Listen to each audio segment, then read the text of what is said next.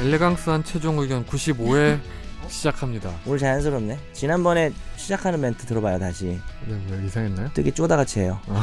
어떻게? 근데 최종 음, 되게 의견 이렇게 우리 시작해요. 몇 회죠? 95회? 95회 만에 권지윤 기자가 방송인이 다 됐어요. 저런 오글거리는 멘트도 잘하고. 그러니까 아니 청취자 점점- 사연을 제가 최근에 그 봤는데 흑화를 넘어서 우리- 넘어서 최종 의견 팀을 예, 칭찬하시는 애청자분들이 많더라고요. 자신감을 얻었어요. 그래요. 예. 저희 하이 청취자 댓글 읽어드려요. 우리 먼저 소개해야 되는데. 아 소개는 예. 아 우리 이상민 변호사님, 안녕하십니까. 김선재 아나운서, 안녕하세요. 정현석 변호사님. 안녕하십니까. 정 변호사님은 우리한테 매- 맨날 바쁘다 해놓고 보니까 별의별 때 다 출연 다 했더라고요 보니까요. 아 그러게 한밤의 TV였니? 뭐 맨날 우리한테 바쁘다 못 온다고. 그리고 되게 멀쩡하게 생겼어 여기서. 아니 너무 왜 메이크업이 돼 있으신 거 우리는 아닌가요? 이렇게 되게 싫어하고 다른 프로만 좋아하시는 거예요? 몰랐으니까 너희가 날 좋아하는지 몰랐으니까 몰랐지. 요게 요즘 유행하는 거예요. 음, 누군데요? 요게 이정재가 독립이 될 줄 몰랐으니까 왜 그런 짓을 했냐고 할 때 암살해서 마지막에 한 말인데 정말 언제적 이걸 건지 기억도 안 나고. 번역수가 SNS에서 하거든요. 근데 계속 안 떠요 이게. 음, 근데 저랑 친한 사람들 사이에서는 그냥 장난으로 시작했는데 정말 써먹을 때가 많아요. 근데 형은 물 마실 시간도 없다고 하면서 SNL은 언제 보세요? 몰랐으니까 이렇게 욕 먹을 줄 몰랐으니까. 댓글 소개해 주세요. 최종 의견 정현석 변호사님은 다양한 각도로 보려고 하셔서 더 리스펙한대요. 아, 나 사실 내가 그런 댓글 되게 좋아해요. 아, 나 이 나 이 댓글 너무 좋았어. 정변은 안 터지는 드립으로 답답한 우라를 국면 전환하기 위해 보도 지침 운운하며 어울리지도 않은 정색으로 물타기를 시도했다. 그렇게 내가 좀- 왜 드립이 약해졌는지 자기 반성도 없이 숨어 있는 팬들이 왜 귀찮게 로그인 해야 하는가? 정변의 철저한 자기 성찰이 필요하다. 잘하세요. 다시 반성하세요. 이런 사태는 없어야 한다. 사퇴하세요. 그러니까 드립이 약해지면 반성을 해야 되는 건가요? 방송에 대한 어떤 준비 부족이나 이런 걸로 방송을 해, 반성을 해야죠. 그 청취자분들이 정 그만 변호사님한테는 소문 그런 걸 낸 기대를 안 거구나. 하는 것 같아 보니까. 아, 어차피 그건 안 하고. 예. 드립을 보면서 근데 가끔씩 맞아. 정 변호사님 드립을 들으면 기분이 좋아질 때가 있긴 그래서 해요. 이분이 나는 정현석 변호사님 좋아. 박장대소는 아니고 막 피식피식 웃기대요. 이제 박장대소, 이제 목 놓아 웃게 해드릴게요. 이제 배 찢어 드립니다. 진짜 안 웃겼던 거 알죠? 정말 아니 그러니까 너희가 웃긴 게 이게 타이거 이 말하면 다들 웃겠지 이러고 하는 말이 아니잖아. 아... 나의 어떤 근데 결의를 정 변호사님 약간- 변호사님도 내심 기대했잖아 이 말을 아니야 하면서. 그냥 결의를 이럴 땐 이렇게 표현해 주세요. 거참 익살스럽군요. 요 정도로 표현을 피식피식 해주세요. 아, 그 웃기군요. 친구 아주 익살스럽네. 이 정도로 끝내야지. 뭐 안 터졌다 음. 그래 터졌다. 그래, 우리가 너무 기대감이 있어. 아, 너무 양분하는 거예요. 세상을 양분하지 마세요. 터지는 거가 안 터지는 거 두 개 있으면 너 오늘 아침 11시에 상큼하게 터지면 터져- 얼마나 터지겠어. 그러니까 상큼하게 터져볼래 난 마동석이야. 그거 웃겨 그거 웃겨. 아 이렇게 그냥 터지는 것도 있는 거고. 아 근데 이렇게 막 얘기를 하는 도중에 지금 혹시 옷이에요 아니면은 옷, 이게 옷. 그- 아, 밑에 그러니까 탱크탑 옷 찢어진 같이 거예요? 이렇게. 아니에요 옷이 짧은 거예요 위에가. 아 그러니까 배를 그냥 이렇게 노출하신 거예요? 윗배를 노출한 거예요. 본인이 노출했는데 제가 보니까 가리시네요. 저만 안 봤으면 부끄럽잖아요. 저만 안 봤으면 좋겠다는. 어 처음 봤네요. 나 몰랐네. 윗배를 노출한 나 이거 그건 줄 옷이에요. 알았어요. 뭐지? 뭐 탱크탑? 이거 가끔씩 티셔츠 이런 거막 뭐 아 이렇게 묶는 거 그거 우는 건 줄 알았어. 아, 그 88년도에 유행하던 그거 요즘도 하거든요. 너만 요즘에는 근데 묶어서 나와요. 이렇게 아예 아니 근데 묶여서 궁금한 게 그럼 이제 아랫배가 지금 노출된 거잖아요. 윗배라니까요. 아 윗배 죄송합니다. 어 그러면은 오늘 혹시 그러고 이제 그냥 근무하고 이래도 돼요? 여기는 상관없어요. 네. 어때서요? 어 진짜요? 음. 아 그럼 저도 잠깐 노출하고 오려고요. 그때 정 변호사님 팬티만 입고 오셨잖아요. 그때 한번 빤스. 윗배 노출이 나은가 아, 근데 하이 깜- 노출이 나은가. 깜짝 놀라서 되게 무슨 어디 뭐 수감을 시켜야 되는 줄 알았어요. 뭐 옷이 너무 이상해가지고 근데 진짜 휴양지 휴양지. 근데 이게 말도 안 되는 얘기가 왜 이렇게 리얼하지? 진짜 팬티만 입고 나 막 더듬었잖아. 내가 언제 팬티만 입고 왔나 이러고. 하여튼 어쨌든 선재 패션 멋있네요. 감사해요. 아니 김선재 아나운서가 남잔 저렇게 입으면 안 패션 되겠죠. 감각이 좀 뛰어난 편이에요. 갑자기 왜 칭찬하고 그러세요? 아니 네. 맞잖아요. 근데 그렇긴 하죠. 감사합니다. 우리 모두가 느끼고 있었던 거예요. 상민이는 아무 말이 없네. 그 상민이는 프랑스 스타일의 모자 도수가 한번 왔었잖아요. 주말에. 뭐였지? 프랑스. 아 주말에 못 알아보시잖아요 저. 예, 네, 그렇죠. 화장 안 했다고 못 알아봤어요. 화장을 안 한 건 아니, 그것도 작용을 했겠죠. 예. 아무튼 이상민 변호사님 오늘도 어김없이 반바지를 입고 오셨죠. 예. 어기면 안 돼요 한 번쯤.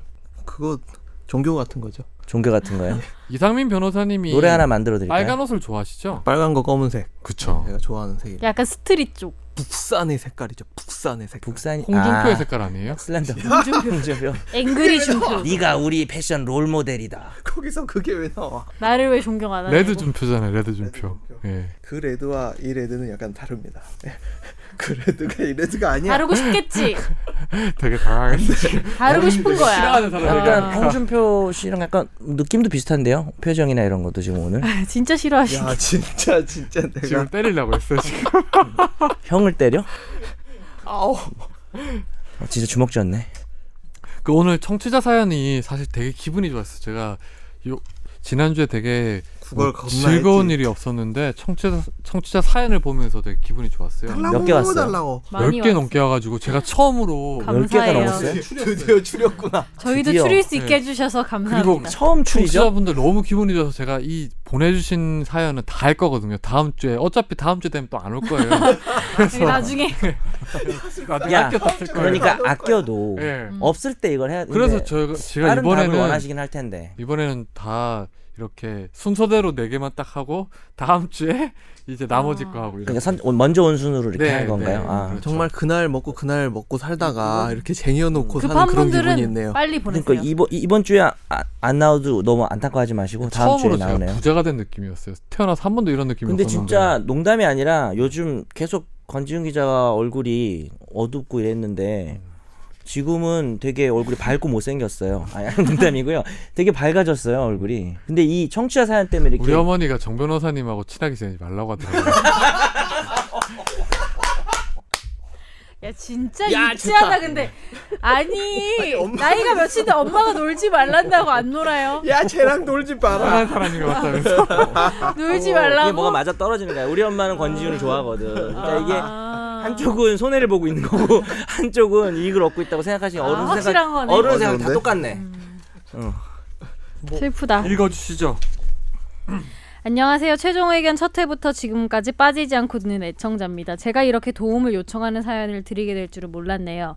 제 아버지의 보증으로 인한 압류에 관한 문제입니다. 1996년 엄마의 남동생 부인 이분의 외숙모의 보증으로 보증을 아빠가 서게 된 일이 있었나 봅니다.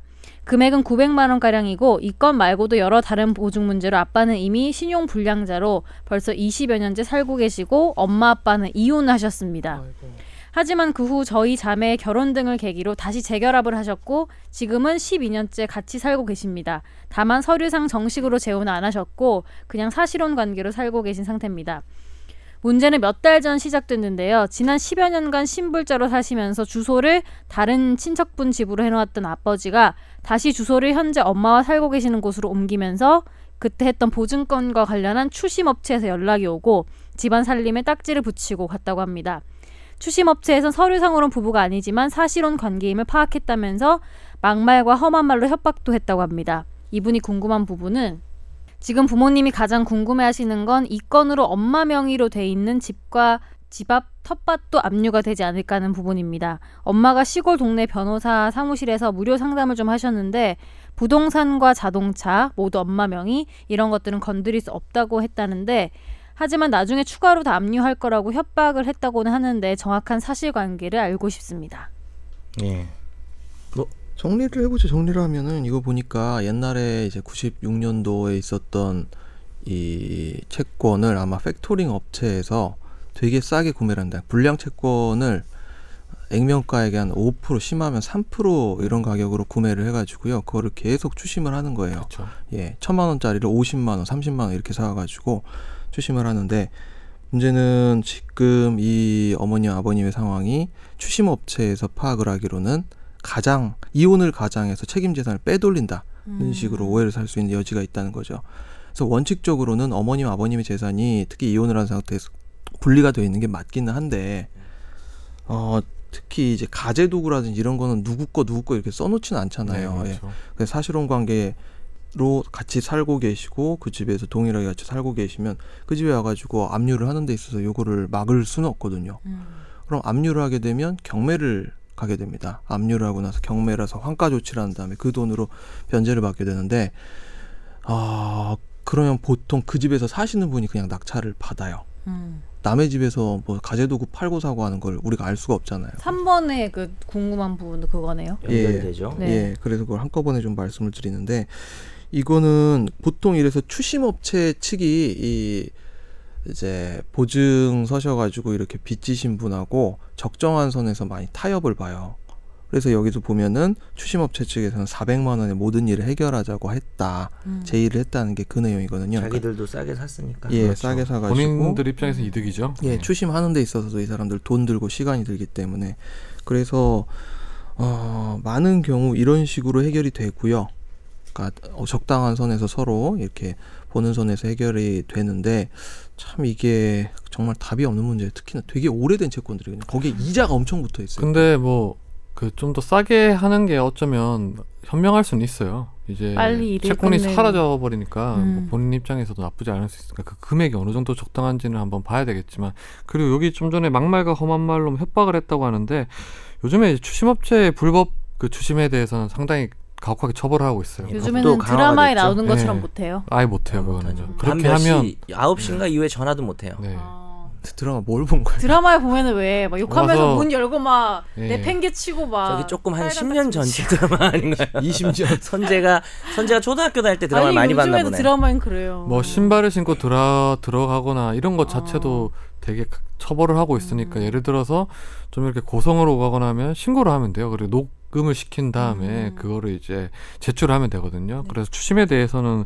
상당히 이렇게 이제 합법적으로 할 수 있도록 이제 제도가 마련이 돼 있기 음. 때문에 그거는 뭐 신고를 하시면 될 것 같습니다. 그다음에 보증성계 한 건 더 있다고 하셨기 때문에 정말 이걸로 다 해결되는지는 확실히 알아보셔야 될 것 같고 그 보증성계 두 개인데 한 건만 가지고 이렇게 해결했다고 생각하셨는데 추가로 들어올 수 있으니까 조심하셔야 될 것 같고 그다음에 이런 질문도 있었죠 외삼촌 부부는 왜 잘 먹고 잘 사는데 우리한테만 하는가라고 돼 있는데 굳이 찾으려면 찾을 수 네. 있는데도 불구하고 왜 자본이야. 우리한테 오느냐. 음, 그건 아마 아마 연대 뭐- 보증하셨을 거예요. 네, 집행하기가 뭐 그게 이제 일반 보증이면은 저쪽이 재산이 많고 하면 저기 먼저 가라라고 보증인이 항변을 할 수가 있는데 다 이- 연대 보증이죠. 거의 99% 연대 보증이면 사실 순서에 있어서 차이가 없고요. 그래서 100만 원이다. 그러면 주채무자도 100만 원, 보증이도 100만 원 달라고 한 다음에 어느 쪽이든 먼저 집행이 되면 이제 채권 채권이 사라지는 그렇죠. 거죠. 그래서 200을 받아가는 건 아니고 양쪽에 다 같은 금액을 전체 금액을 이렇게 집행을 하는 겁니다. 근데 이게 그 친척한테 얘기해서 친척으로 하여금 하는 게 제일 낫지 않나요? 근데 이게 완전 불가능한가요? 할 수 있는데 그러니까 자기가 갚고 나중에 친척한테 돈 달라고 하는 경우도 있고 여러 가지 방법이 있긴 한데 요 정도까지 상황이 오게 되면 그 전에 이미 인간관계는 상당히 파탄난 경우가 많죠.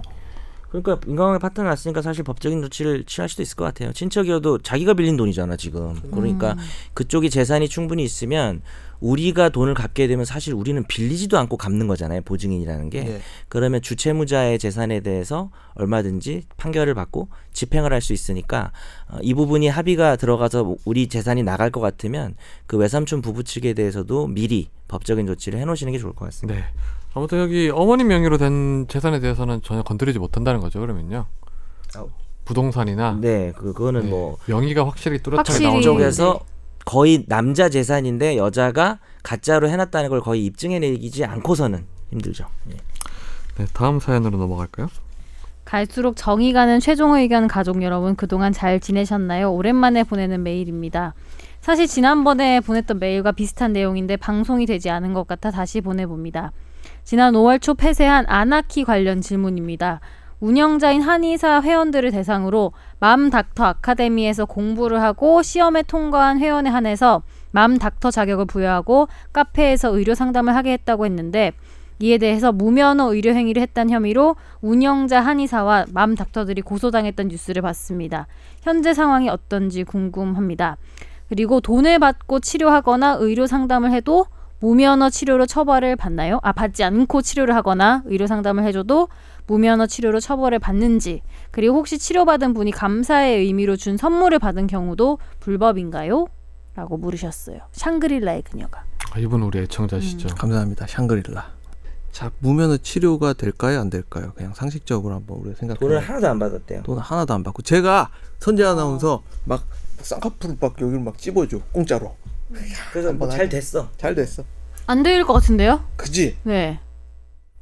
그죠? 그럼 안 될 것 같아요. 왠지 안될 그러면 그러니까 것 같아. 망칠 것 같아서 안 될 것 같아요. 아니 하면 안 될 것 아, 같다가 아니 하면 아니라 안 될 것 같아요. 아무래도 못 맡기겠다는 아, 게 못 아니라 맡기겠어. 아니, 법적으로 지금 갑자기 너무 이입했어. 뭐 어, 법적으로도 안 될 것 같아요. 법적으로. 맞죠. 예. 예, 의료법상으로 이런 치료행위 자체를 의료인 이외의 다른 사람이 하는 게 금지가 돼 있고 예, 돈을 받지 받든 안 받든 그거는 문제가 안 되고 돈을 받고 업으로 하게 되면 이건 보건범죄단 속에 의한 특별법에 의해서 음. 또 더 강화되는 중하게 거죠. 처벌을 받게 아. 됩니다. 감사의 의미로 준 선물을 받은 경우 뭐 그 선물 자체가 불법은 아닌데 음, 어, 그렇죠. 예, 근데 치료가 안 이거는 되죠. 쟁점이 아마 이런 걸 거예요. 제가 뭐 자세히 찾아보지는 않았지만 이게 과연 의료 상담에 해당하느냐 안 하느냐 여부에 대해서 음. 얘기를 할 거예요. 아, 근데 여기서 왔다 갔다 하는 거 의료 상담의 수준이 맞아요. 아, 보면 그래요? 보면 예. 뭐 어떤 내용들이 있어요 여기는? 뭐 뭐 뭐 먹이지 말라 뭐 뭐 뭐 해라. 그런 이런 식으로 한 단계 더 그 넘어가요. 정도면 괜찮지. 예, 더 넘어가요. 근데 이게 사실 뭐, 뭐 저는 이 어떻게 상담했는지 잘 모르겠지만 과거에 비슷한 일들은 있었는데 예를 들어 민간요법에 대해서 얘기를 하는 거는 여러 가지 의료행위를 볼 수 없다는 게 기존의 음. 예를 들어서 뭐 감기 걸렸을 때는 뭘 그렇죠. 뭐 뭘 다려 마셔라 먹어라, 뭐 이런 뭐. 음. 거 이런 거까지 의료 상담을 볼 수 있냐는 거였는데 된장 저는 바르고. 이거 어머니들 모임이라고 해서 그렇게 생각했는데 보니까 일부 기사를 좀 보긴 했는데 보니까 의사들이 할 만한 어떤 뭐 약간 약을 조직적 얘기를 하거나 뭐 이런 얘기를 한 거 있더라고요 보니까 그러니까 여기서는 자체적으로 이렇게 자격 나름의 자격증을 발행을 해가지고 자기들끼리 의- 예 아나키 의사 비슷한 행동을 해요. 예. 그래서 그래요. 근데 만약에 나았어. 그럼 어떡해요? 잘 됐어. 건강해져 막. 그게 잘 됐어. 그런 그런 생각 췌장암이 때문에 미용실에서 계속 이렇게 쌍꺼풀술도 이루어지고 있- 있는 거예요 지금. 아니 근데 만약에 됐으면은 어떡해요? 역삼동 오피스텔촌에서 얼마나 많은 그래도 불법인 거죠. 쌍꺼풀술과 그래도 야매 불법이죠. 치료가 이루어지는데 그 치료의 결과를 논하는 게 아니라 행위 그러니까 자체를 아니 근데 금지하는 왜 원래 왜 눈썹 문신도 네. 하면 안 되잖아요. 안 되죠. 오피스텔에서. 문신 자체가 전부 다 의사가 말할 수 있어요. 원래는 그렇게 돼 있는데 그건 조금 그건 조금 하여튼 비판이 거죠. 많은데 뭐야, 이상민 문신 있어? 문신요?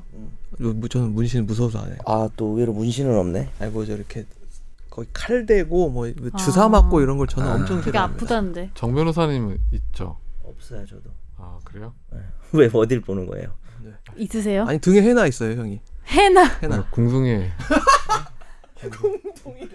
궁둥이라는 궁둥이의 표현을 방송에서 나비. 오랜만에 듣네요. 궁둥이 나비. 궁둥이가 뭡니까? 엉덩이도 힙, 힙도 아니고 에이, 힙충아. 궁둥이에 나비.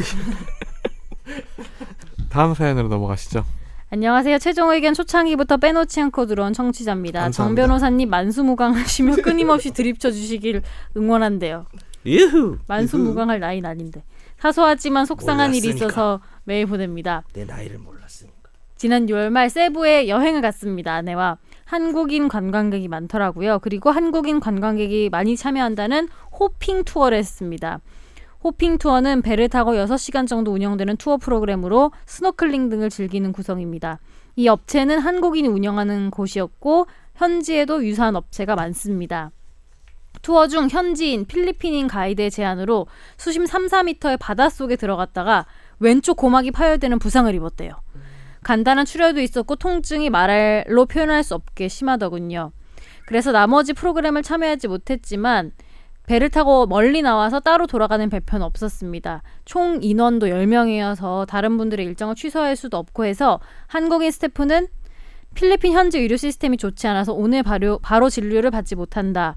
지금 배에서 할 수 있는 처치는 없다. 그리고 나는 업체 사장이 아니니까 배에서 내려서 따로 사장과 얘기해라 라고 안내를 받았습니다.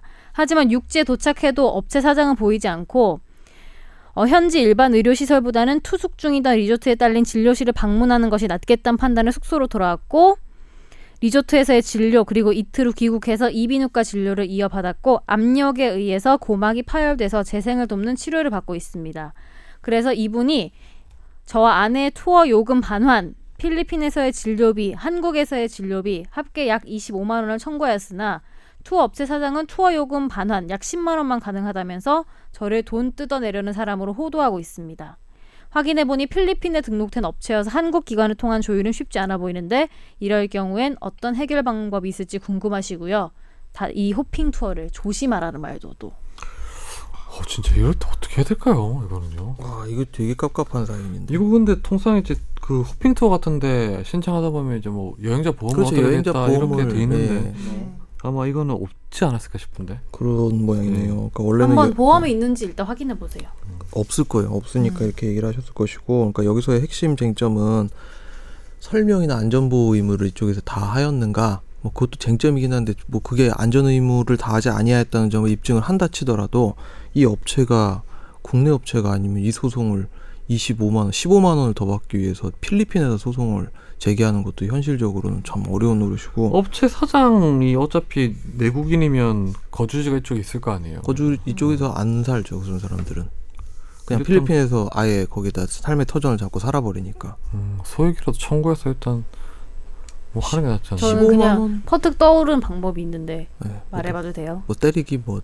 인터넷에다가 나쁜 평을 엄청 쓰는 거야. 지속적으로. 명예훼손. 어때요? 명예훼손. 이게 사실 애매해요. 보험으로 일단 해결이 되고 일반적으로는 그러니까 패키지 여행이나 이런 거 하다가 부상 생겼을 때 여행사 책임지느냐에 대해서 판결이 좀 엇갈리고 있긴 하거든요. 근데 최근에 배상을 인정한 판결이 있어서 좀 소개를 하자면 그 태국 파타야 패키지 여행 갔다가 배를 타고 이동하다가 이 파도가 너무 높게 높, 흔들려가지고 쾌속선이 허리 골절을 입었대요.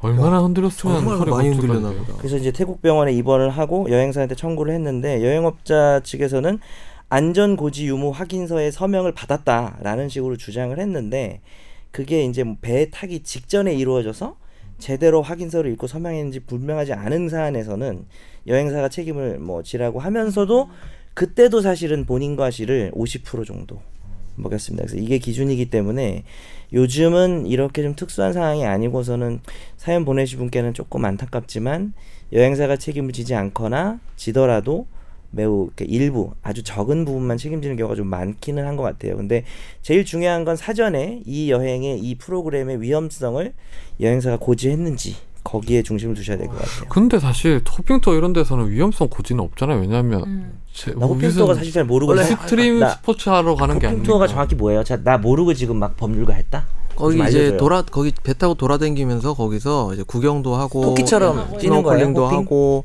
그 좋은 여, 지점이 있잖아요. 성다 성 같은 걸 이렇게 왔다 갔다 하는 경우도 있고 그렇죠. 그게 이제 여기 한번 여기 한번 들르는 것처럼 이렇게 뛰어서 호핑이에요? 혹시 그런 뜻이에요? 토끼가 튀는 게 호핑 아니에요? 음. 그 호피 메뚜기가 그레스 하파 아니에요? 중학교 때 네, 어, 배운 것 같은데 여기 다음 다음 아. 이렇게 깡총 총팟을 깡총 지정해가지고 거기 아. 나 처음 그런가 보다. 듣는데 맞췄나? 모르겠다 알고 보면 전혀 아, 아닌 걸 수도 근데 있어요. 그런가 이거 하면 계속 희- 희망하는 거야 호핑 고막이 터질 줄 누가 호핑 알았겠어. 투어 3, 4미터 음. 내려가니까 그렇죠. 확 뛰어들면 이거 충분히 터질 수 있고 저희도 음. 근데 고막 옛날에. 터질 수 있다는 얘기 안 했잖아. 그렇죠. 그러니까 그러니까 뭐 천천히 저- 네. 내려. 정확히 그렇게는 안 해도 위험성을 고지하고 좀 조심해야 된다 이런 거를 고지한 어떤 서면이 없으면 청취자분이 좀 배상을 일부 받을 수 있을 거 지금 얘기하면 더 받을 수 있을 것 같아요. 그 옛날에 세부에 저도 갔을 때에도 보면은 바나나 보트 타다가 어떤 분이 너무 이제 바나나 보트는 당연히 자빠지잖아요. 음. 밑에 산호가 있었어요. 산호에 쓸려가지고 그분이 좀 알레르기성 이런 게 또 있어가지고 피부에 영구적으로 이제 산호에 쓸린 상처가 남아버리고 어. 이러거든요. 오늘 청취자 사연은 여기서 마무리하고 벌써요? 예. 네 개 다 했나요? 세개 한 것 같은데요. 아 그래요? 네. 뒤에 것 좀 때문에. 네. 음. 그 스- 보내주신 청취자 사연은 저희가 절대 안 버립니다. 네. 쟁여놨습니다. 다 해줄 쟁여놨기 거야. 때문에 다 다음 주에 할 거기 때문에요. 음. 솔직히 그때 두 개인가 어. 버린 거나 봤어요. 애청자 애청자분들 중에 혹시 자기 사연이 방송이 안 됐다고 슬퍼하지 마세요. 언젠간 됩니다. 다음 주에 꼭 됩니다. 예. 우리 메일 주소 소개해 주시죠. 저희 최종 의견 메일 주소는 final 골뱅이 sbs.co.kr 이에요. 많은 질문과 사연 보내주십시오. 이 두 분 변호사가 정말 탁월한 분들이라서 이런 갑자기? 상담을 받기 어려워요. 맨날 그렇죠? 욕, 맨날 비난하고 무시하면서 개무시, 똥무시. 어, 그리고 엄마가 놀지 말랬다고 안놀 거면서. 그거는 무시한 정 변호사님의 성품에 관련된 문제예요. 아 네, 실력의 성품만- 문제는 아니죠. 성품만 문제군요. 네. 아난또 음, 그렇죠. 인간성의 어, 그 문제지. 그 누가 지금 좋아하지 마요. 뭐 이상한데? 성품이 안 참 이상한데? 너무 시선이 한쪽으로 쏠렸어 내가. 네. 아, 근데 오늘 집중 탐구 주제는 어 그제 이제 원세훈 재판이 상당히 좀 이제 음. 의미 있는 것들이 참 많이 나왔어요. 근데 우리가 잊고 지냈죠. 그동안 원세훈 재판. 사실 이게 정말 오랜만에 정권 들었어. 초기죠. 2012년도에 있었던 일이잖아요. 2012년도 12월 한번 달부터 다뤘죠. 있었던 일인데 네. 여러 번 다뤘죠. 집중 주제로 한번 다룬 적도 있는 것 같고. 예. 근데 너무 오래돼가지고 근데 이 재판은 아직도 안 끝나고 봐봐요. 있습니다. 너무 오래돼가지고 네. 이게 기억이 안 나는 게 이제부터 많아서. 그래서- 기억해 볼래요. 네. 어 그동안 이제 2012년 12월 달부터 그 그제까지 재판이 어떻게 진행됐는지와 네. 그리고 그제 나왔던 내용을 위주로 사실 그제 이제 상당히 좀 국정원이 얼마나 정권의 사유화가 됐는지 내용이 잘 나왔어요. 그 저도 깜짝 놀랐어요. 이 정도까지 되는지. 방송국에 일하고 있는 사람으로서 슬펐습니다. 너무 네. 암울했어요. 시간골이 많아지니까 좋은 거 아닌가? 잘못하면 취업해야 어. 된다고 그랬죠. 예. 내가 기시하는 맞아야 하는 거예요. 건가? 네. 참고로 제가 오늘 사실 뒤에 강의가 있어서 네. 어, 조퇴를 해야 된다고 이제 미리 말씀드렸는데 오늘 제가 어, 조퇴할 때 인사 안 하고 자연스럽게 빠질 거니까요. 언제부터 제가 조퇴했는지 맞춰보는 것도 하나의 관전 포인트가 될 그건 것 잘라 전혀 이런, 이런 거 아닌데. 잘라 이런 거 잘라 이런 거. 그 정면 가시기 전에 그럼 이걸로 머리 조금만 밀어주시고 가세요. 내 면도기를 바리깡으로. 예. 어. 근데 요거 사실 안 밝히고 사라질까 하다가 그것도 예의가 아닌 것 같아서 네. 음. 어, 주- 막 얘기하다가 갑자기 조용해질 거예요. 그럼 나중에 우리 PD님한테 얘기해서 이 부분을 잘라달라고 하시죠. 나는 살려달라고 할 거야. 그래가지고 누가 마지막에- 이겼는지 청취자 여러분이 알 수 있어. 마지막에 하실 말씀 없으세요? 이랬는데 어, 어, 없네. 없네? 이러고. 그리고 막 욕하는 거야. 정 변호사 뭐 어제 여자 만났죠. 사실이 아니면 지금 답하세요. 뭐 이런 식으로 해서 나를 막 내 막 좀 되게 이상 스스로 아이디어 제공했어. 어, 자기 고백하는 것 같은데요. 네. 왜곡시킬 수 있겠다. 방송을. 야 진짜 진짜 이거 방송인이 다 됐네. 가실 테면 가세요. 그 우리 원세훈 사건 간단하게 이제 2012년 12월 내용을 간단하게 이상민 변호사님 소개해 주시죠. 예, 대선이 2012년 18대 대선이 이제 12월 19일에 있었는데요. 그로부터 8일 전인 12월 11일에 민주통합당에서 이런 이야기가 나옵니다. 야, 국정원 직원이 역삼동 오피스텔에서 이거 제가 옛날에 일하던 곳 그 옆에 오피스텔입니다. 이 오피스텔에서 문재인 후보에 대한 비방 글이 쫙쫙 올라오고 있더라. 그래서 이거 오피스텔 방문해서 사실 확인하겠다라는 발표가 진행되고 선관위하고 경찰이 해당 오피스텔을 방문을 했습니다. 그래서 그 오피스텔 앞에서 막 사람이 스무 명 지키고 있고 뭐 셀프 감금이 어쩌고 저쩌고 하면서 박원이었어요. 예. 해당 국정원 직원이 민주통합당 측에서 자신을 감금하고 있다라고 주장을 하면서 결국 문을 개방을 안 했죠. 그렇죠. 예. 예, 그래서 중앙선거관리위원회에서는 야 문 안 열어주는데 어떻게 조사를 하느냐, 못 조사한다 이렇게 얘기가 됐고요. 그래서 결국 고소 고발이 있었죠. 고소 고발이 있었고 네. 그리고 그로부터 이틀 후인 수서경 이틀 후인 12월 13일에 수서경찰서에서는 국정원 직원의 하드 디스크가 이미 제출되도록 만들었고 이때부터 분석을 시작했으며 이때 이제 말이 많았어요. 왜 하드 디스크에 대한 디지털 포렌신 작업이 보통 일주일 정도 이상은 소요가 될 수밖에 없다라고 해서 말이 많았는데 아이쿠 그로부터 3일 후인 12월 16일 대선 3일 전입니다. 이때 서울지방경찰청 당시 김용판 선생님께서 계셨죠. 하드디스크를 분석해봤더니 대선 후보를 관- 대선 후보 문재인 후보에 대한 글을 작성했는지 여부를 확인할 수 없다. 그래서 민주통합당의 이 문제 제기 자체는 잘못된 것이다라는 취지로 음, 이게 조사받고 있어요. 2000 이, 이것도 좀 주목해야 될 시점이었어요. 왜냐하면 밤 11시 5분에 발표를 했거든요. 음. 이게 대선 토론이 있었나? 하여튼 뭐가 있고 난 다음에 아 대선 토론이 아니었구나. 이 11시 5분에 급작스럽게 발표를 했었어요. 밤 음. 11시 5분. 사실상 이제 뭐 선거 하루 전날에 발표한 거나 다름없었어요. 우리가 이제 네. 시간을 역사를 좀 거슬러서 올라가 보면 옛날에 이제 김현희 씨 기억나시죠? 예. 아, 아십니까 김현희? 모를 것 몰라요. 같은데. 마유미 몰라요 마유미. 음, 아 저기 뭐, 아, 저기 모르지. 칼 지원- 폭파 아, 알아요, 지원 PD나. 네, 칼, 아니 책에서 읽었겠지. 그지? 네. 예. 칼8 5 뉴스로 8 보지 못. 아니 오히려 그거를 국사 시간에 배우지 않았을까? 국사요? 현대사로. 책에 요즘 어린 친구들은 책이 배울 것 나왔나? 같은데. 근현대사 연재서 그랬나? 근현대사에서. 칼 858기 옛날에 이제 저 트리폴리에서 네. 이제 원- 리비아 트리폴리에서 출발해가지고 한국으로 오던 그 칼 858기를 폭파한 김현희 사건. 그때도 김현희가 한국으로 압송이 되어 올- 오던 시기가 노태우 정권이 창출되기 바로 이틀 전이었나 하루 전이었나 그, 그 시점이었거든요. 네. 예. 그래가지고 이제 결국 박근혜 대통령이 당선이 됐죠. 예, 12월 19일에 그다음에 예, 이제 경찰에서 경찰에서 검찰에서 검찰로 송치를 했죠. 송치를 하고 난데 이때부터 이제 얘기가 조금 바뀌기 시작합니다. 야 국정원 직원이 댓글을 조금 달기는 했어. 몇 회 정도 달았다라고 발표를 했고 그게 개수가 한 49개 뭐 몇 개 이런 식으로 왔다 갔다 합니다. 나는 아, 생전 댓글을 잘 안다는데. 그렇지 않아요? 저는 기사 보면서 댓글을 볼 때는 있어도 댓글을 잘 달진 않는데. 정 변호사님은 우리가 모르겠지만 아마 악성 댓글로 아 했었어요. 많이 달리시는구나. 아이디가 막 자기 또 나야. 딸내미 어 아직 안 가셨어요? 네. 어, 지금 문 쪽으로 나가서 걸어가다가 다시 빨리 돌아와가지고 대답을 했어요. 아 진짜. 형수님 이름으로 가입을 무서워요, 해가지고 이거. 악플을 달고 있다고 합니다. 다들. 그리고 검찰 수사 과정에서 잡음이 많았잖아요. 상황이 많았죠. 예. 예. 2013년 4월 달에 이때 이제 권은희 수사과장, 현재 지금 국민의당 의원인 권은희 수사과장의 양심 선언이 등장합니다. 야, 국정원 수사에 저기 윗선이 개입돼 있다. 양심 선언을 하자 사건이 미궁으로 빠져들었고요. 이때부터 이종면 전 국정원 3차장, 민병주 전 국정원 심리정보국장, 원세훈 전 국정원의 소환 조사가 시작되었습니다. 그러다가 이제 6월 달쯤이었죠. 예. 6월 달에 이제 기소를 하게 되는데 당시에 이제 기소 전에 어, 장관과 총장의 갈등이 있었잖아요. 예, 그때 장관이 누구셨냐? 아유, 우리 1인지하 만인지상의 자리까지 올랐던 황교안 저 당시 법무 장관이었습니다. 그리고 당시에 이제 사건을 총 지휘하던 진두 지휘하던 수사팀장은 현재 중앙지검장인 윤석열 선생님. 저는 사람에 충성하지 않습니다. 예. 악연이 악연. 그 당시에 이제 최동욱 총장하고 이제 아, 맞다 맞다. 법무부 장관하고 갈등이 있었죠. 당시에 이제 법무부 장관 법무부 측에서는 어, 선거 개입은 아니다. 고- 공직선거법 위반은 빠져야 된다. 왜? 음. 박근혜 정권의 에, 공직선거법 위반이라는 이 기스가 나게 되면 이건 선거 개입이라는 엄청난 지금 그 파문이 정권의 생겨나버리니까요. 정통성의 문제와 직결되기 때문에 예. 당시에는 엄청 이 부분에 대해서 반대를 했었죠. 그래가지고 이제 뭐 갈등이 상당히 심했었어요. 네. 대놓고 내부적으로도 이제 그렇고. 예, 윤석열 특별수사팀장이 문화일보하고 인터뷰하면서 야 황교안 법무장관이 지금 수사 지 부당하게 하고 있다라는 취지로 직접 얘기까지 하고요. 그러다가 6월 14일에 2013년의 일입니다. 6월 14일에 원세훈, 김용판 그리고 국정원 직원 두 두 사람 등을 불구속 기소했습니다. 네. 그리고 이제 당시 6월쯤 그런 일이 있고 난 다음에 총장이 어떻게 됐죠?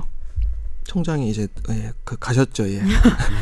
아, 저 워시 멀리. 아웃이 되셨죠. 예. 저 멀리 가셨어. 최동 총장 당시에 이제 어 요걸로 이제 상당히 이제 청와대 갈등이 빚고 난 다음에 얼마 안 있다 이제 혼외자 예. 의혹이 이제 나오면 나왔고 또 당시에 이제 국정원의 불법 음. 사찰 의혹이 제기됐었죠. 예. 실제로 이제 사실로 드러났었고 네. 그래서 최동 총장 이미 나가버렸고 그래가지고 이제 윤석열 청, 지금 서울중앙지검장이 또 이제 외압을 폭로하면서 음. 징계를 받았어요 네. 정직으로요. 맞다. 예. 그래서 저기 고, 고법 고법 검사에 아니, 고검으로 고검 검사에 갔는데 검찰한테 검사한테 정직을 주는 거는 이게 옷을 벗고 나가라는 거예요. 예. 근데 윤석열 지검장 안 나갔었죠. 그래서 지금 다시 이렇게 부활했어. 사실 거의 불사조 수준이죠. 예. 사람 인생이 어떻게 될지 고검 몰라요. 검사로 자천이 됐다가 이렇게 서울중앙지검장으로 되살아나. 이거 무슨 뭐 소설도 아니고. 그리고 이게 사실 재판에 넘어가서도 참 말이 많았죠. 이게 1, 2심이 뭐 바뀌고 대법원에서 파기환송까지 시키면서 그랬죠. 자, 1심에서 원세훈 국정원 원세훈 국- 전 국정원장에 대해서 국정원법 위반에 대해서는 유죄가 나왔는데 공직선거법 위반 제일 이슈가 되었던 공직선거법 위반 부분에 대해서는 무죄가 나왔습니다. 그때 지- 이제 징역 2년 6개월에 뭔 소리야 이게 갑자기? 지훈이가 제 면도기 켰어요. 아니 지금 전에 정 변호사님 켰잖아요. 진짜 이 악마. 예, 원세훈 미안합니다. 원세훈 전 국정원장의 공직선거법 위반 혐의에 대해서 1심에서 무죄가 선고되었고요. 음. 항소심이 그로부터 1년 반이 흘러간 2015년 2월 9일에 선고되는데 이때 드라마틱하게 국정원법 위반 혐의가 유죄로 바뀝니다. 그리고 법정 구속이 됐죠. 국정원법 위반이 아니, 그러니까 아니고 저, 저, 저, 공선법이죠. 음. 공직선거법 위반 유죄로 나오면서 법정 구속이 됐습니다. 네, 당시에 이제 1심이 나온 다음에 이제 1심은 이제 정치적 중립은 지키지 않았지만 선거는 개입 안 했다는 음. 요지였어요. 그래서 그래서, 욕을 많이 먹었죠. 예, 그 이걸 두고 이제 무슨 현직 소리지? 판사가 궤변이다. 그러니까 이런 글을 올렸다가 이 판사도 정직을 받았어요. 네. 주로 주로 정직 정직을 많이 근데 먹네. 판사한테 정직은 판사 아. 징계 양정이 보면 정직이 최고거든요. 어. 그래서 최고의 징계를 받았어요. 뭔가 이게 본인들이 찔리는 게 있었네 음. 한 행동이 보니까. 그래가지고 결국 2심에서는 이제 김상한 부장이 음. 아 이거를 판단을 해보니 이거는 선거 개입이 확실하다 음. 이렇게 판단을 해서 이제 유죄를 선고하면서 불과 1년 반 만에. 예, 그렇죠. 법정 구속을 시켰는데 대법원 올라가서 어떻게 됐죠? 대법원에서 파기 환송이 되었습니다. 야 이거 공직선거법 위반 혐의 너희가 증거 취사 선택을 하면서 다시 한번 생각을 해봐야 될 것 같아라고 하면서 다시 돌려보는데 그 이유가 이 공직선거법 위반 혐의와 관련된 핵심 증거가 뭐냐면요. 공, 그 국정원 직원의 PC에서 발견된 PC에서 이제 그 이메일 서버에서 발견된 두 개의 TXT 파일이었어요. 두 개의 TXT 파일이 이른바 진원 파일이라고 하죠. 예. 예. 음. 어, 시큐리티 파일하고 뭐 지놈 파일 이렇게 두 가지가 있었는데 이 증거들을 증거로 쓸 수 있는지 없는지가 음. 형사소송법 313조 그리고 315조의 증거능력 인정 요건의 해석과 관련해서 큰 이슈가 되었습니다. 네. 그러니까 313조가 뭐냐면요. 어, 어떤 서류가 있다고 쳐봐요. 음. 근데 그 서류를 피고인 측에서 나 이 서류 모르는 일이고 이거 나 어떻게 했는지 몰라요라고 한다면 검사는 거기에 대해서 서류의 작성자를 증인으로 소환을 해가지고 그 사람한테 야 이 서류가 네가 쓴 게 맞습니다. 당신이 작성한 서류가 맞습니다라는 음. 이야기를 법정에서 들어야지 비로소 그 증거를 증거로 쓸 수 있게 되는 네, 네. 규정인데 어, 1심에서는 야, E 이 TXT 파일은 누가 작성했는지에 대한 제대로 된 입증이 없다. 그래서 결국 E 이 TXT 파일은 우리가 증거로 쓸 수 없어. 아 빼버렸군. 그렇죠. 그래서 빼버렸고 항소심에서는 야, 313조에 대한 증거능력 인정 요건은 안 되는데 형사소송법 315조에 보면 당연히 증거능력을 인정해주는 서류라고 해서 아 이거 업무상 작성한 통상 문서 그러니까 우리가 음. SBS 들어오면 우리가 이거 카드 찍잖아요 출근 카드 찍잖아요 그런 출근 등록부 아니면 아, 가족관계 증명서 이런 것들은 그거 뭐 그 만든 공무원을 불러다가 막 증인조사 이런 거 안 한단 말이에요. 그러니까 통상 문서에 대해서는 그냥 증거 능력을 바로 인정을 해줍니다. 그렇죠. 이게 항해일지나 회계 장부 같은 경우 이렇게 음. 일상적으로 누가 항상 썼다고 하기도 되게 예, 뭐 의료일지 같은 경우에는 예. 그냥 공문서는 아니지만 그냥 증거로 인정을 해주죠. 예, 당연히 내용이 작성이 근데 되는 뭐였는데요 이게? 당시에 보면 이제 이 국정원 직원들이 여러 가지 아이디로 음. 댓글을 달았어요. 트위터 활동을 네. 했는데 그런 아이디가 섞인 것들하고 음. 자기들이 어떤 지침을 받고 이렇게 일을 가이드라인. 했다 어, 그런 것들인데 아. 그 사실 이제 그 직원들이 어, 거의 매일 일- 주기적으로 작성한 것도 있지만 어, 일부 좀 이상한 내용도 포함되긴 있었어요. 뭐 개인 사적 내용이나 이런 것들. 음. 그래가지고 1심에서는 이런 거는 뭐 항해일지에 준하는 어떤 그런 아. 문서로 보기 어렵다 이렇게 판단했는데 항소심은 또 안 음. 그랬어요. 네. 김상환 그러니까, 부장이 아주 엄격하게 잘 판단했었죠. 엄청 열심히 썼어요. 네. 항소심 판결에서 한 70페이지 가까이를 이 증거 능력 네. 인정하는데 막 썼거든요. 근데 국정원 직원들이 되게 할 일이 없나 봐요. 이런 말 네. 하면 거기 보면 막 죄송한데 예, 그런 것도 써 있어요. 이런 말 하면 죄송한데 네. 뭐 맞는 말이죠. 아니 그런 거기 지침은 뭐라고 써 있었냐면 어 커피숍을 한 군데만 가지 말라고 돼 있어요. 티나니까 네, IP가 티나니까. IP가 그러니까. 티나니까 어 그리고 원 주변에 있는 커피숍 가지 말고 어 티나니까 뭐 그런 얘기까지 써 있어요. 본인들이 다 티내고 날리는데 네. 아무튼 그래가지고 이게 대법원에 올라갔지만 대법원은 그 1심과 마찬가지로 요 파일을 증거 능력을 부여하지 않았었죠. 음. 그렇죠. 그런데 이제 이 당시에 처음에 수사 시작하는 과정에서 검찰에서 국정원한테 야 너네 그럼 지금 이 어떤 문제된 이야기들이 원세훈 국정원장의 전 국정원장의 지시에 의해서 어, 일어난 거라고 우리는 확신하고 있거든. 그러니까 국정원장이 옛날에 음. 지시했던 그런 그 녹취록 파일들을 다 갖고 음. 와봐라고 이야기를 했는데 국정원은 아닌데 못 주는데 하면서 다 삭제하고 음. 갖다 줘버렸단 말이에요. 그런데 이제 그 파일의 원 파일들이 최근에 이제 나오기 시작한 이 거죠. 저, 직전까지가 몇 년도예요 이게 이게 2015년도. 정리를 좀 해야 될 것 같아서 네. 그 2015년 어 2월에 아, 대법원 판결은 2015년 7월 16일에 음. 아, 나왔습니다. 그러니까 2심에 유죄가 선고됐던 게요. 2015년 2월이고 파기환송을 대법원에서 한 게 2015년 7월이에요. 네. 음. 그리고 결심이 아직 안 지금 어제인가? 항소심 공판이 아직 음. 이제 안 끝난 거예요. 네. 선고가 아직 안 네. 났습니다. 그러니까 벌써 2013년도에 기소된 너무 사건이 길어, 너무 돌고 길어. 아. 돌고 돌고 해가지고 지금 2017년도가 되었다니까. 그러니까 4년이 지났죠. 4년이 지났는데 2015년 7월에 파기환송이 되면서 파기환송심이 시작이 됐는데 통상 파기환송심은 일찍 끝나는 편이잖아요. 예, 왜냐하면 대법원에서 이러한 네. 부분에 대해서 해결을 해라라고 해서 딱 찍어주는 부분이 있고 음. 그 쟁점에 대해서만 판단을 하고 마무리하기 때문에 끝나는데 아이쿠 이 사건 굉장히 오래 하고 있습니다. 21차 공판? 사실 이거 음. 이거 가지고 당시에 파기환송심 당시에도 절차 재판 진행을 두고 상당히 음. 그 말이 많았어요. 왜냐하면 법과 파기환송심 법관이 어, 도리어 원세훈 측 변호인처럼 이렇게 재판 진행을 음. 한다고 해서 그 당시에 이제 공소 유지하는 검사들이 재, 재판 도중에 나오기도 하고 그랬었어요. 음. 근데 네, 당시에는 박근혜 정부였는데 이거에 대해서 관심 있는 사람이 없었던 거예요. 왜냐하면 당시에 공소 유지를 했던 검사들에 대해서 검찰 내부에서 상당히 안 좋게 봤었거든요. 음. 저 마치 독립부대 마냥 뭐 잘 챙겨주지도 않았어요. 심지어 이 건과 관련해서 1심에서 무죄가 나왔을 때 항소를 하려고 했을 때도 검찰에서는 항소에 반대하는 사람도 많아서 이래 어. 큰 사건에 대해 무죄가 나왔는데도 검찰은 항소 마감 하루 전날에서야 항소를 했었어요. 네. 그냥 법무부 장관이 황교안 선생님이었고 그러다 이제 저 총리가 황교안 선생님이 되었는데 그 뜻을 거스르기는 쉬운 일이 아니잖아요. 네. 그러다 결국 이렇게 극적 반전이 있게 됐죠 지금. 며칠 아, 며칠 예. 안 앞두고 예.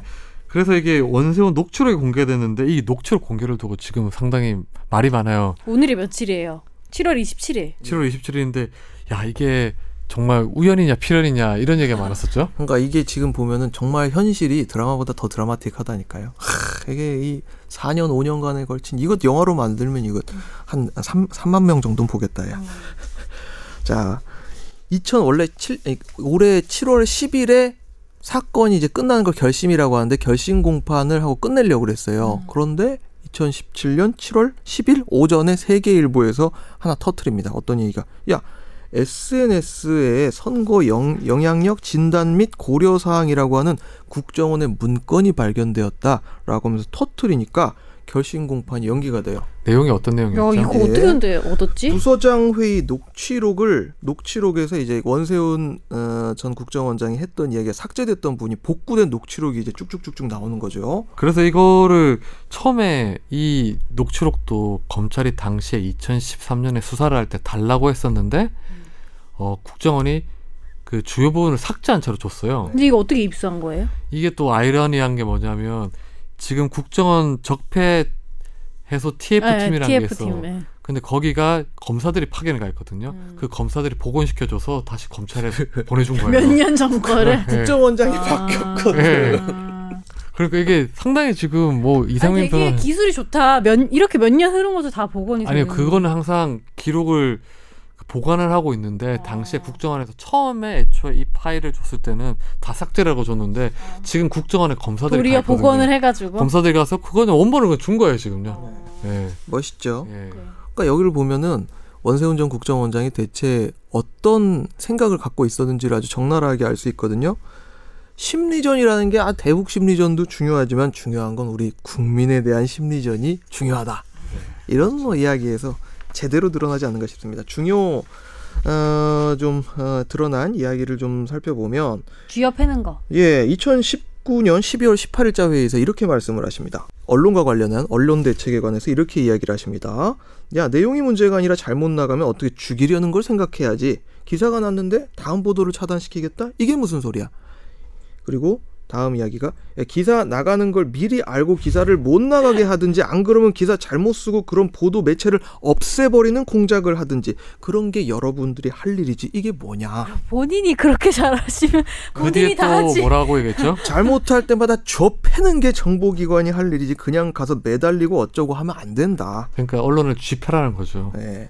심리전단 같은 데서 이게 네, 심리전도 하고 2009년 12월 18일 날 네. 회의인데 당시 정권은 MB 정권이었죠. MB 정권이었습니다. 근데 약간 단어 사용이 좀 그랬네요. 어? 네. 쥐어패는 거 말고 다른 단어를 쓸 수도 있었을 것 이게 같긴 한데요. 보시고 어땠어요? 이 다 이 말을 진짜 국정원장 이 워- 했다는 걸 듣고 아, 워딩에 어, 대해서 아니, 그 국- 쥐어팬다는 워딩에 대해서 국정원이면 국정원장이면 그래도 장에 이제 그저그 동네에 이제 왔다는데 되게 왔다가 존경받고 이런 사람일 그 거 아니에요. 어. 동네 왔다가 아니고 국가에서도 거의 뭐 서열상 높, 가장 높은 사람 중에 한 명이에요. 일단 내곡동에선 이 사람이 먹어주는 사람인데 이 사람이 쓰는 뭔가 워딩으로는 너무 모양새가 떨어지는 거 그래 아닌가요? 그것도 이거 국정원 뭐 사적으로 뭐 얘기한 게 아니고 국정원 직원들한테 얘기한 전 거거든. 부서장 회의라고 해서요. 그러니까요. 예, 매, 매월마다 하는 중요 회의 중에 하나예요. 근데 거기서 어떻게 그 녹취가 되는 것도 알고 있었죠. 야, 그러니까 지금 이거 처음에 2009년도 6월 19일자 예, 2009년도 6월 19일이면 벌써 이제 수로 한 8년 됐는데요.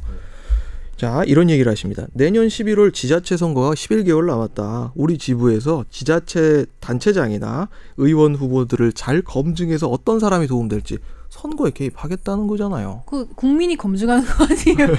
예, 국정원은 정보기관이잖아요. 그러니까 어. 국정원 이러니까- 후보를 낸다 이런 말 아니에요. 그러니까 예, 그러니까 그 또 그 다음에 나온 말이 가관인 게 본인들이 옛날엔 안 나간다고 해서 나가라고 해서 시의원 구의원 나갔다. 95년도 아유 쌍팔년도 얘기네요. 95년도에도 시의원 구청장 본인이 원해서 민주자유당 후보로 나간 사람 없고 국정원에서 다 나가라고 해서 나간 것이다. 옛날부터 국정원이 다 개입을 음. 되게 네, 해왔다. 뿌듯하셨나 보다. 예. 더하기 지금 김선재 의원의 어떤 지역이나 이런데 이런 사람들 나왔다고 생각하면 정말 끔찍하지 소름, 않나요? 소름. 네. 자 그리고 또 이야기 이런 이야기도 나옵니다. 보수 단체에 대한 운영비 지원 문제도 다시 재검토해라. 좌파 정권이 없어졌는데 정권이 바뀌어도 똑같으면 뭐냐? 자유총연맹이나 이런 데는 구청 같은 데도 다 사무실 제공해주고 그랬다. 다시 분위기를 바꾸는 게 필요하다. 이러니까 블랙리스트 파문이 자연스럽게 예, 네, 전 등장하겠죠. 너무 슬픈 게 약간 이 말을 들으면은 뭐가 떠오르냐면 국정원장의 말이라기보다는 왜 낮에도 막걸리 드시면서 항상 이렇게 정치 얘기하시는 할아버지들 아시죠? 네. 그러니까 동네 그런 사람들이 하는 말 같아. 동네 이장 이장도 이거보다 격식 있게 얘기해요. 아, 예. 그리고 2011년 11월 18일 녹취록에도 어, 2012년 총선 앞도 이상한 얘기를 했었죠. 예, 2012년 총선과 2012년 말에 이제 대선이 있다는데 요거를 이제 앞두고 이런 말씀을 하십니다. 인물도 여러 인물이 발굴되도록 노력할 필요가 있다. 작년 선거도 보수가 결집하면 이길 교육감 선거 분열 때문에 졌다. 음. 지금부터 대비해서 흐트러지지 않도록 하는 것도 신경 쓰자. 도대체 이 말은 그러면 이 보수들한테 가서 국정원들이 이렇게 뭐 갈등했을 경우에 갈등 조율도 해주고 예. 뭐 후보자 단일화도 시켜주고 되게 이랬단 말이에요. 바쁜 아이 그 얘기가 바로 또 다음에 나옵니다. 국정원이 바쁜 곳이에요, 이렇게. 지금부터는 현 정부 대 비정부의 싸움이거든요. 강 건너 불구경할 문제가 아닙니다. 시간은 얼마 남지 않았고 12월부터는 예비후보 등록 시작하죠. 그러니까 지부장들은 현장에서 교통 정리가 잘 될 수 있도록 여러 가지 챙겨줘요. 아 뭐야 진짜 현실 이거. 파악은 되게 잘하고 계시네. 아, 근데 사실 아, 이게 뭐 국정원이 이런 식으로 정치에 개입하고 선거에 개입했다는 의혹들은 많았고 뭐 합리적 추정들도 많았지만 예. 저는 더 놀라웠던 게 이 전부서장 회의라는 국정원의 많은 간부들이 그러니까. 다 있는 거 네. 아니에요? 직원들이랑 함께하는. 그럼 다 같은 생각이었던 거 아니에요? 아니 무슨 신, 뭐저 신한국당, 한나라당, 새누리당 뭐 세- 선대위도 아니고 이게 제가 왜 어른들 얘기할 때 제일 듣기 싫은 게 옛날 역사 얘기 꺼내면서 네. 우리 땐 이랬어 이런 거잖아요. 아 근데 이걸 보니까 어, 이거는 뭐 그래 설령 본인이 그냥 머릿속에서 이렇게 생각할 수 있다 칩시다 그리고 뭐 자기가 어떤 어, 의도하는 바가 있다고 치더라도 전 부서장 회의에서 이렇게 대놓고 녹취되는 부분까지 있음에도 불구하고 꺼리낌 없이 얘기할 수 있다는 거는 이 당시에 조직 분위기가 어떠했다는 것 그러니까. 신가를 아주 대놓고 보여주는 거잖아요. 원래 근데 보면 어떤 조직의 장이 1 정도 수준으로 얘기하면 밑으로 내려가면 100이 돼 있잖아요. 근데 이거는 원장이 이렇게 얘기해서 밑에 내려갔으면 얼마나 더 커졌을지 저는 그게 겁나더라고요. 그러니까 좌익 교수 같은 사람들이 등장을 하죠. 근데 저는 드라마에서 보면은 꼭 이런 지- 국정원이 아니더라도 위에서 약간 믿을만하고 일 잘하는 사람 몇 명한테 은근 스리슬쩍 약간 비밀리에 약간 미션을 던져주고 이런 분위기 아니에요? 그렇죠. 너무 약간 아닌 것 같은데. 아니 그렇게 해야지. 아 이런 분위기 아니에요? 저는 약간 드라마 보면은 약간 되게 그런 막 분위기인 줄 알았거든요. 뭐 정보기관에 뭐 어. 보면 CIA 되게 밀행성을 강조하고 막 그러잖아요. 어 그리고 왜 몇 네, 명한테만 밀지 골라가지고 같은 거 키우고 줘서 막 막 이런 하는데. 느낌?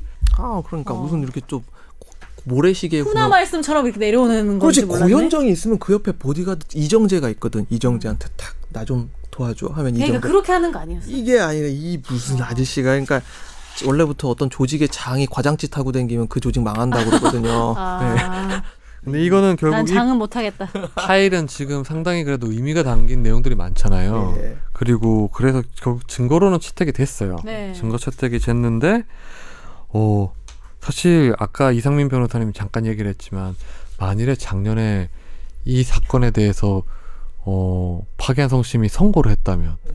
그리고 음, 정권이 바뀌지 대법원에서 않았다면 대법원에서 유죄 확정을 하고 파기한 성안 시켰다면 이겼다 그냥 끝나버렸다면 TF 팀 만들어지지 않았다면 네.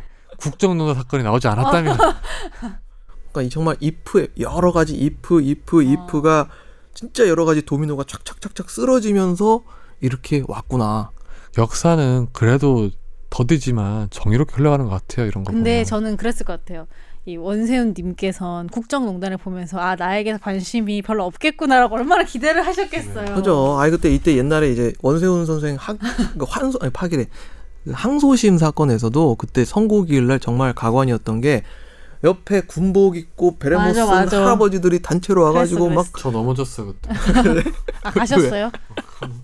넘어졌어 원세훈 아씨가 제 선고 받으러 막 들어가는데 옆에서 막 경례하고 별별 희한한 짓거리 다 했는데 들어가다 안 나와. 그때 사진 찾아봐야겠다. 예, 들어갔다 이제 바로 구속돼가지고 안 나오고 근데 그 다음에 어, 보석으로 나왔어요. 네 그렇죠 네.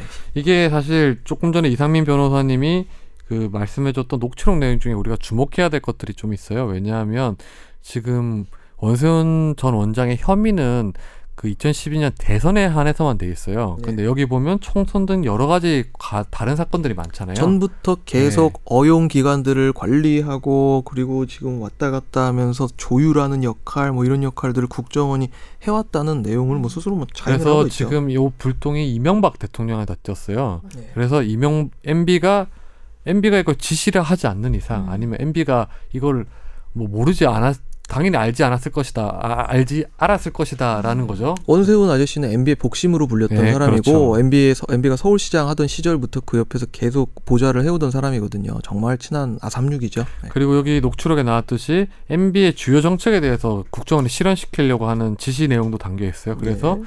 어, 이번 사건이 요 녹취록을 통해서 MB까지 번질 것이다. 네. MB도 수사 대상으로 삼아야 된다. 네. 왜냐하면 합리적 추정이잖아요. 예. 어, 명세히 국정원장이 이런 지시를 내리는데 대통령의 음. 몰랐다. 어, 몰랐을까? 그런 건 말이 안 된다. 그러니까 국정 뭐 한미 FTA 관련해 가지고 MB 정권이 욕을 먹는데 왜 국정원에서 그걸 카바를 치고 네. 있는지 저그 아까 의문이고요. 그러니까 군복 사진 찾아봤는데 네. 그 범죄와의 전쟁 포스터 같아요. 아 그렇죠. 한번 찾아보세요, 네. 여러분. 빨간 꼭 저기 해병대도 안 나온 양반들이 꼭 해병대 베레모 쓰고 댕기더라.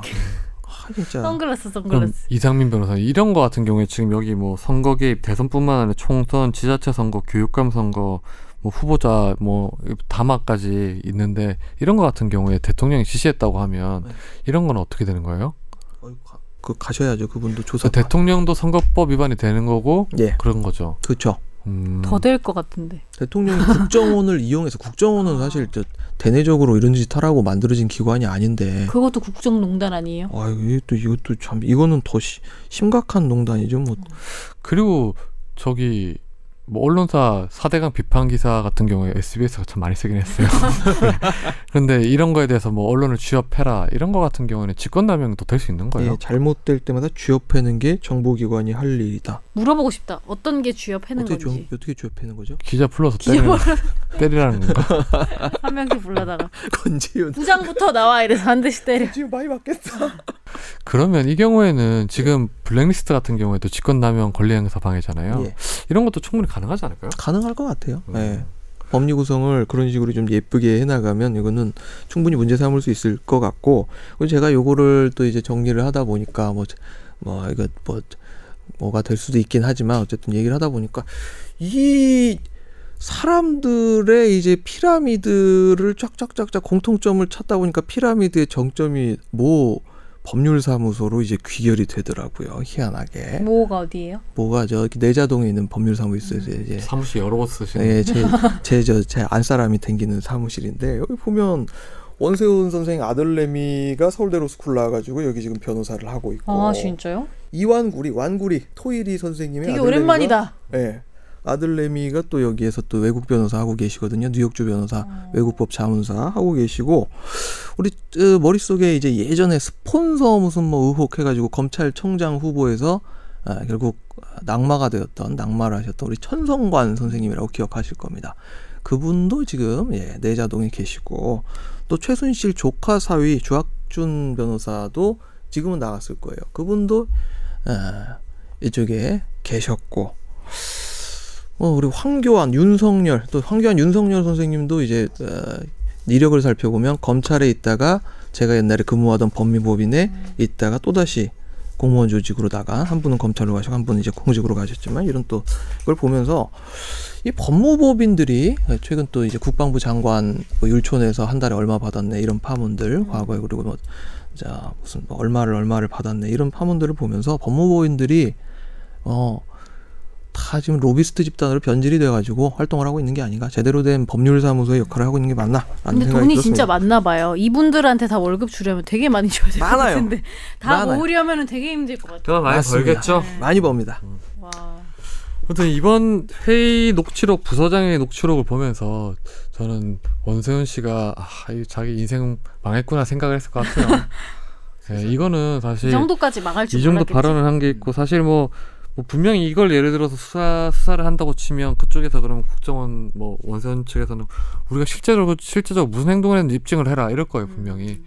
근데 뭐 그거는 검찰이 해야 될 거긴 하지만 이걸 그냥 넘어가서는 절대 안 될 것 같아요. 예. 이 회의록 내용을 이 지금 대선계 기소된 대선계 혐의뿐만 아니라 새, 새로운 어떤 수사가 필요한 건 당연한 것 같아요. 이거는요. 이거보다 더 있지 않을까요? 그죠? 그러니까요. 그렇죠. 김선재 아나운서 말처럼 아니 95년도부터 이렇게 조율을 해줬대잖아요. 그래서 적폐청산 TF에서 뭐 많은 자료를 갖고 있고 곧 있으면 결과를 발표하고 필요에 따라서 필요에 따라서 수사 의뢰를 하겠다고 하는데 이 건 같은 경우는 충분히 단초가 되고 증거 능력이 있는 거잖아요. 지금. 그러니까 사람들이 관심을 가져줘야죠 기본적으로 제 여기에 생각에는 대해서. 이게 그리고 한 번에 이렇게 왜 사람이 또 공개를 하지 않잖아요. 음. 뭔가 더 강하고 이런 게 있을 것 같기도 해요. 근데 이미 이런 내용이 공개된 이상 뭐 사실 범죄를 저지른 사람들 입장에서는 증거 인멸을 할 우려가 있잖아요. 항상 그러니까 좀 시급히 좀 수사에 다시? 착수를 해서 좀 다시는 이런 일이 없도록 그 실체를 좀 규명을 했으면 좋겠어요. 네. 이거는 그냥 절대 넘어가면 안 되는 일인 것 같아요.